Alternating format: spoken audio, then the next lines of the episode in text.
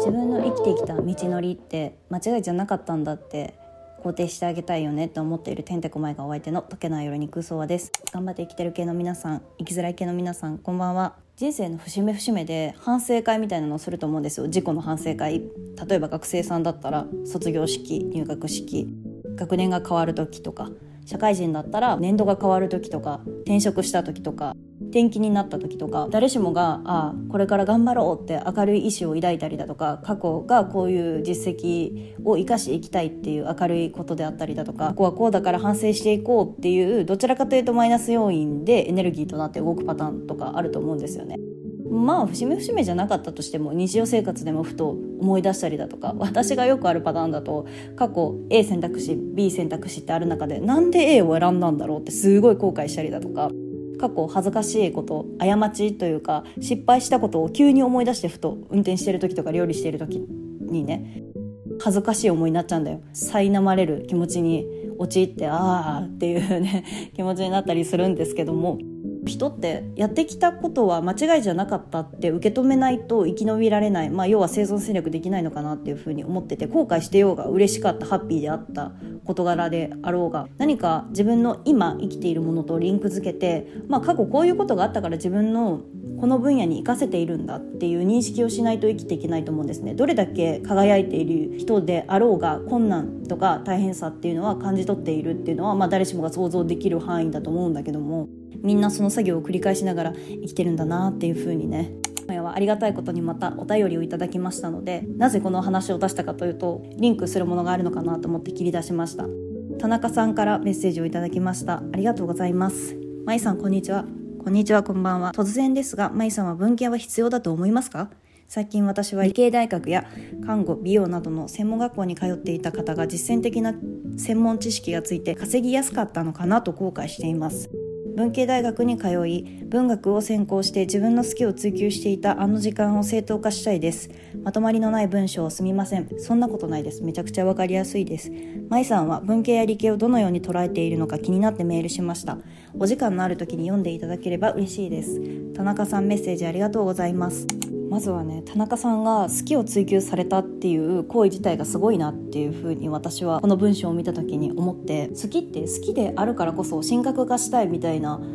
感覚ありませんか？が好きだからこそ触れたくないとか嫌いな部分を見たくないとか好きはずっと好きで永遠に好きであり続けたいっていう欲望が私の中にあるので好きなものはね自分の仕事にしようとか追求しようとかそういうふうに思ったことがないんですよ。不思議なことに。文学を専攻されていたということで愚直に好きに向き合った田中さんが尊敬するなっていうふうに文章で思いました。だからその過去は過去のこと自体は認めてあげてもいいのかなっていうふうに私は思いますね。だってさスキーをやっている中でも大変なことってたくさんあると思うのよ。だって文学部で卒論書いたりだとか卒業研究したりだとかさするわけでしょ？でその中で傷つきだったあっただろうし好きなのに嫌いになる瞬間とかもあったと思うのね。物事に対しても対人関係に対してもそうだと思うんだけど好きっていう感情が湧き出た時に向き合おうとするのが難しいんだよね。私はね本当にもう好きなものは好きでいたいから話しちゃうの。遠ざけちゃうのねとりあえずもう神格化させておこうとか冗談に置いておこうみたいな意識があってその中で向き合った経験がある田中さんは無駄なことではなかったし絶対に何か活かせることがあるんじゃないかなって私は思います。でこの文章で2つ出てきたのでキーワードが。それについてね考えていきたいんですけども1点目は私が考える文系理系について。で2点目は稼ぐことができないんでしょうかって文章に入っていたので好きを稼ぐことについてとかお仕事の中で稼ぐことについてたりだとかその稼ぐっていうキーワードを主にこの2つの軸で今夜は話していきたいというふうに思います。まずは私が考える文系理系なんですけど私はどちらかというと文系です。言い切れます。まあなんでかというとシステム的なお話をすると高校の時に文系選択文系クラスにいたからっていうのもそう。私の時代はセンター試験だったので、まあ、今は共通テストって名前が変わってるんですけどもセンターは文系クラスの人は文系の科目を2科目だから社会系の科目を2科目選んで理系の科目を1科目。なので理科の科目を1科目。一応高校とかで全部勉強するけど選ぶのは自分自身の問題なので典型的な文系タイプですで進学した学科も文系です。まあ理系の知識も必要だったけど文系です。すごくここからは私のお話になっていくし、私の知人のお話になっていくのですが、私は最初に進学したところが教員免許を取れる系の学校で、で、その後心理学系を勉強して卒業しました。昔ちょっとお話ししたと思うんですけど、自分は学歴コンプレックスっていうお話をしたと思うんですが、で、私は教員免許を持っています。で、その教員免許は文系の科目で取れる教員免許なので理系の人もいたけど文系の脳でもいけるなっていう感じの科目でした。なのでがっつり文系です。で分離選択に関しては私は必要ないかなというか今後未来なくなっていくんじゃないかな。ボーダーレスというか線引きがない環境下になっていくのかなっていうふうに想定します。STEAM 教育っていうのがあって、えっと、STEAM STEAM 教育 STEAM 教育どっちだろう？STEAM 教育っていうのがあってまあ、いわゆる頭文字を取ったものなんだけど STEAM 教育はサイエンステクノロジーエンジニアリングアートマスマティックスの頭文字を取ったものなんですが科学技術工学芸術リベラルアーツ数学の言葉ですね。なんかこれをもう今の社会の中では IT 化がどんどん進んでいってるのでそれに順応した社会に適応するために人間をこの教育をやっていこうみたいな考え方の一つとしてあるんですがこの STEAM 教育っていうのは、まあ、文系理系関係なくやっていくものなんですよ。というもののここ最近5年ぐらいプログラミング的思考っていう言葉がもう台頭してこう日常生活でもみんな分かるようになってきたと思うんだけどいわゆる論理的思考みたいなものだよね。っていうものであったりだとか伝えるものであったり言語化して自分のね思ってることを言語化して表現して伝える能力を育てていったりだとかまあそういったものが STEAM 教育の中に入ってくるんですけど社会に出たらこう文系理系ってすごく自覚する時って田中さんもおっしゃってますけどこう専門的な知識を持っている分かりやすいとこで言うとお医者さんドクター看護師っていうのは資格を持っていないと、えっと、独占的な名前なので名乗れないじゃないですか、そもそも。なので、お医者さんとか理系を専攻していないとなれないし、まあ文系でもなれると思うんだけど、いろんなルートあると思うけど、こう勉強していくにあたってやっぱり理系的な知識は必要となってくるので、理系ってカテゴライズされるだろうし、まあ看護師さんはね、文系でも理系でもなれるので、でも理系的な知識がないとなれませんよね。で私がこう心理学勉強している中でも、本当に数学とか数字とか苦手なんだけども、心理学ってどちらかというと世間的には文系に分けられるのかなって思うけど、結構理系的な分野も必要なわけですね。論理的思考だったりだとか、実験した時に研究結果をまとめたりだとか、統計学とか使ったりするしね。なので、横断的にこう関わっているにもかかわらず、世間でも無理やりこうカテゴライズするのであれば、まあ、文系かなみたいなとこに位置する科目なんですね。文学系に通われていたということなので文学部なのかな英文科なのかなまあ文学系といってもいろいろ種類があると思うので私はこれですねって想定でしかお話できないんですがその文学部系に進んだ中でもきっと理系的な知識っていうのは使っていると思うんですよ。STEAM 教育の中でもあるこう科学的な分野でサイエンスのところでさまざまな物事に興味関心を持つこれって別に理系科目じゃなくても文系にも言える話ですよね。そうなので文系理系ってこう世間的には区切りを分けているけど私の中ではこう横断的なものでありスペクトラム的なものであり関係ないんじゃないかなっていう意識をずっと持っています。現代の STEAM 教育枠組みを用いてお話ししたけども私の実体験からもそうで私の友達で理系だったけども分転した子なので、高校まではずっと理系でいたけども、この大学受験をすることによって、〇〇国立大学に行きたいから、〇〇大学に行きたいから、どうしてもこのネームバリューみたいなのが欲しいから、まあ文系でもいいかな、みたいな感じで分転した子もいるし、あとは理系を専攻していた子で、アート、なので芸術系の大学芸大へ行きたいからそっち方面へ行きたいっていう子はじゃあ芸術系ってまた、ね、文系理系とは違うところに位置するよね。世間で無理やり入れるのであれば文系にカテゴライズする。でもその理系的な脳を使ったりする部分もあるし発想力的な部分だよね。エンジニアリング的な部分。テクノロジー的な技術的な部分っていうのは理系って言われがちだけど発想的って文系でも活用したりするよね。それこそ芸術的なところで使うだろうし。っていう姿をね10代後半ぐらいの時から私は見ているので、ね、友達知人が、ね、理系から分転したりだとか芸術系に行ったりだとか。なので私が思う文系理系っていうのはあんまり意識をしたことがないなっていうのはありました。でも社会人になって自覚したのはあもうちょっと理系の科目勉強しておけばよかったなっていうこう個人的な個人的な理由なんだけどっていうのは思いましたね。あと教員免許を持ってると話をしたんですが今は違う仕事をしてるんですけど教員時代のお話をすると体育の先生とか体育大学とかに行っている先生もいるんですけどその先生とかは世間では文系理系体育会系みたいなんで分かれがちだけどもえっとね理系的な脳を持った人もいるのでこうロジカルシンキングが得意であったりだとか筋肉もりもりっていう印象が強いけども世間的にはカテゴライズされるけども中身開けてみたら人と人との関わりなので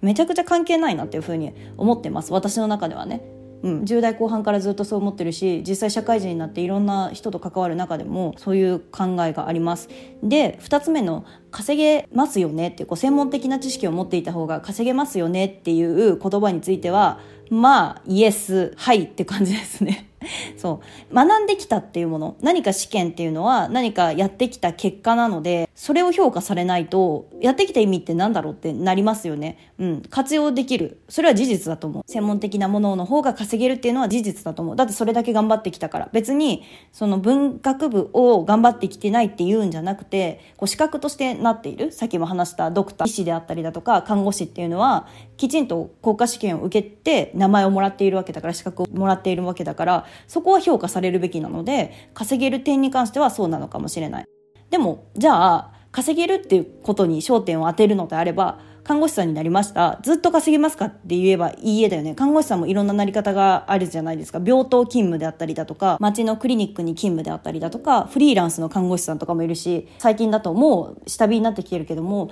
ワクチン接種会場でこう稼ぐ、パートとして稼ぐ、もはやこう正規で勤務しているよりも、一時的なものだけどもそちらの方が稼げる。これって稼げるって言いますよね。じゃあ長い目で見た時に自分が人生70歳まで働く、働きたくないけど私は、ね、100歳まで生きるみたいな私たちの年齢は言われていると思うんですが、70歳まで仕事をするって考えた時に、一時的には稼げてるかもしれないけど、こう、なだらかにした時に、障害年収的なもの？を見た時には、別にっていう風になるんじゃないかなと思いますね。だから看護師さんも資格を持っていようが多様な働き方ができるので、イエスではあるけども使い方によるよねっていう結末じゃないかなって思います。高等機関で学んできたもの報収集をして整理をして分析をしてまとめ表現をするっていう大雑把にまとめるとね文系だろうが理系だろうがどの学部であろうが情報収集をします。学びますまず。専門的知識というかいろんなことを学びます。だから情報収集ってまとめちゃうんだけど情報収集をします。でその中で自分が整理します。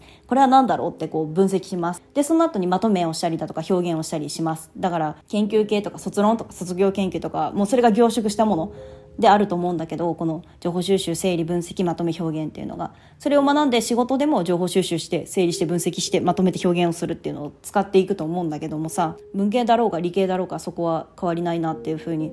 思うのでそう稼げるか稼げないかっていうのは、まあ、一つの武器としてドラクエでさ薬草を持っていたら回復できたりだとかさ武器を持っていたら強くなったりだとか何かをアイテムを使ったらパワーアップできたりだとかそういう考え方と一緒でパワーアップはできるけどもじゃあ稼げるスキルとはなるけどもそこから稼げるかとか稼げないか否かっていうのは本人の努力次第というか本人の力次第だと思うので、うん、イエスだけども必ずしもそれだけには依存してないよっていう思いなので、うん、なので文学部卒業しているから稼げないっていうのはまた違うことなのかなっていうふうに私は感じています。稼げるだけにフォーカスするならさいろんな働き方があると思うよ。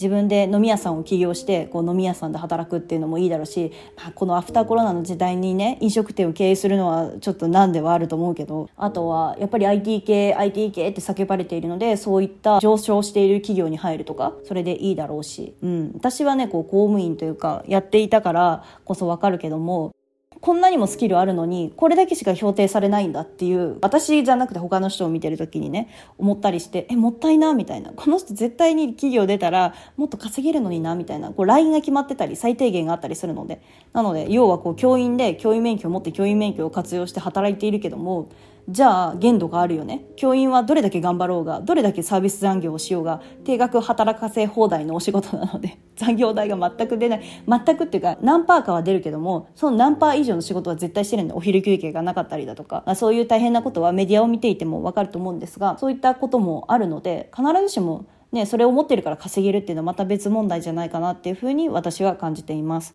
なのでこの2つね私がお便りをいただいて自分が考える私が考える文系理系についての話とあと稼げたんでしょうかっていう資格を持っていたりだとか専門的知識を持っていたりだとかっていったものに関してはまたイエスだけども違うよね。転用の仕方で活用の仕方で変わってくるよね。っていうことをお話ししてまいりました。だってさ文化部で学んだことで世間に還元できることってたくさんあると思うんだよ。私はそれを専攻したことがなくてだから田中さんにいろいろ享受してもらいたいんだけどきっと活かせるものがある。こうビジネス的なお話になってくるとレッドオーシャンブルーオーシャンとかあるじゃない？視覚的なものがフォーカスされやすい世の中だからこそレッドオーシャンとなってると思うのね、うん、なのでブルーオーシャンとしてそこから見出すのも可能じゃないかなって思う。稼げるだけにフォーカス当てるのであればね。本当にさ好きなことを仕事にしてそれを稼げるまでにするのって難しいよねっていうふうに思う。だって私もさオタクでご飯食べたいもん。自分のオタクの趣味ですごいお金稼いで1ヶ月100万円ぐらいもらいたい。かっこ非課税で。というかもう5億円かっこ非課税で欲しい。働きたくない。本心としては。でもまあそうはうまくはいかないので自分の適合する職業を選んでいる。その中でも興味関心があるものを私は選んでいる。うん、仕事って選ばなければ膨大にあるし選んでしまうからこそ転職活動であったりだとかこう自分の自尊心みたいなのと向き合ったりだとか自分はもっとできるはずなのにみたいな気持ちがあったりしてもう一回一からスタートになるとちょっとイラついたりだとかあると思うんですね。まあこれは私の実体験なんですけども。なので今回お便りをいただいて私もねできる限りならお金をたくさん得て生活がしたい。海外旅行へ毎年何回か行けるぐらいのお金が欲しいって思っているんですけどももうその中で割り切って生活をしているのでって考えた時に自分を好きを仕事にする。稼げるだけにフォーカスする。改めて考えるきっかけをいただいたので嬉しく思います。ありがとうございます。また自分のキャリアを考え直そうとふと思いました。最後にね分離ってさ某こう YouTuber の方が文系 VS 理系みたいなことをやっていて分離っていうのはどうしても対立させられるみたいな構造も、ね、年少期から植え付けられるようになったのかなと思うんですよ。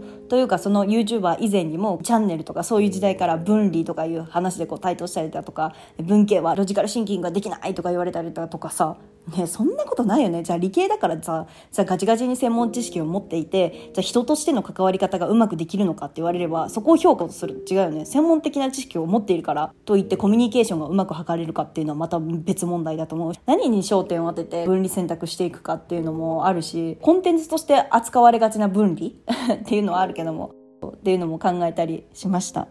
そうねそうだから私のね知人で文系だから資格も持ってなくて稼げなくてって思っていたとしてもこう上場企業に入ったりしてやっていく中で世間的にはさ表面的にはさいい職業だとかさ言われたりするじゃないですか。でも本人的にはやりたいことと違ったなとかこう人間関係みたいなのも絡んできたりだとか問題とかこう仕事を遂行していく上で何を感じるかって自分の中でいろんなことを考えちゃうから人間関係も円滑であってほしい。自分の好きな仕事をしたい。なおかつ稼ぎたいみたいなのがあるとさ全部を包括しようとすると結構難しい問題ではあるなっていうのをね思いますね。友人とも話していたんだけども。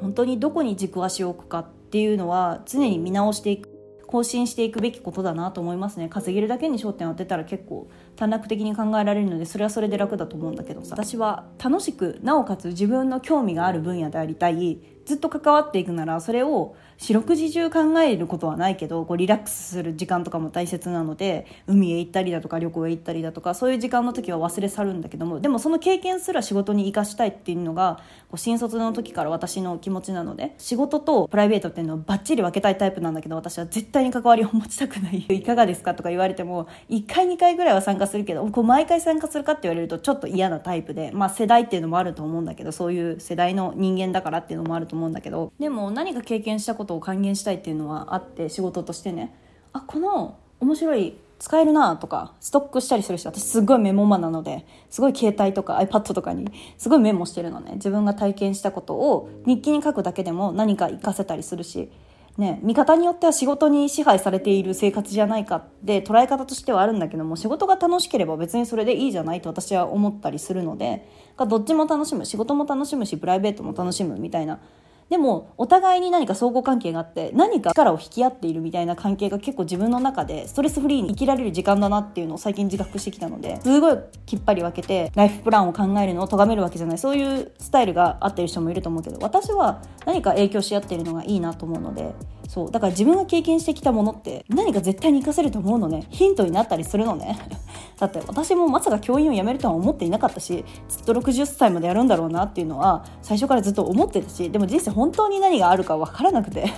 ふとした瞬間に稼げたりするだろうし私も稼ぐために頑張ろうっていうふうに 思いました。お便りいただきましてありがとうございました。分離の私の考える分離の話と稼げることに関して何かヒントになれれば嬉しいなっていうふうに思いました。ここまで聞いてくださった皆さんさんありがとうございます。また次回もお会いできると嬉しいです。おやすみなさい。バイバイ。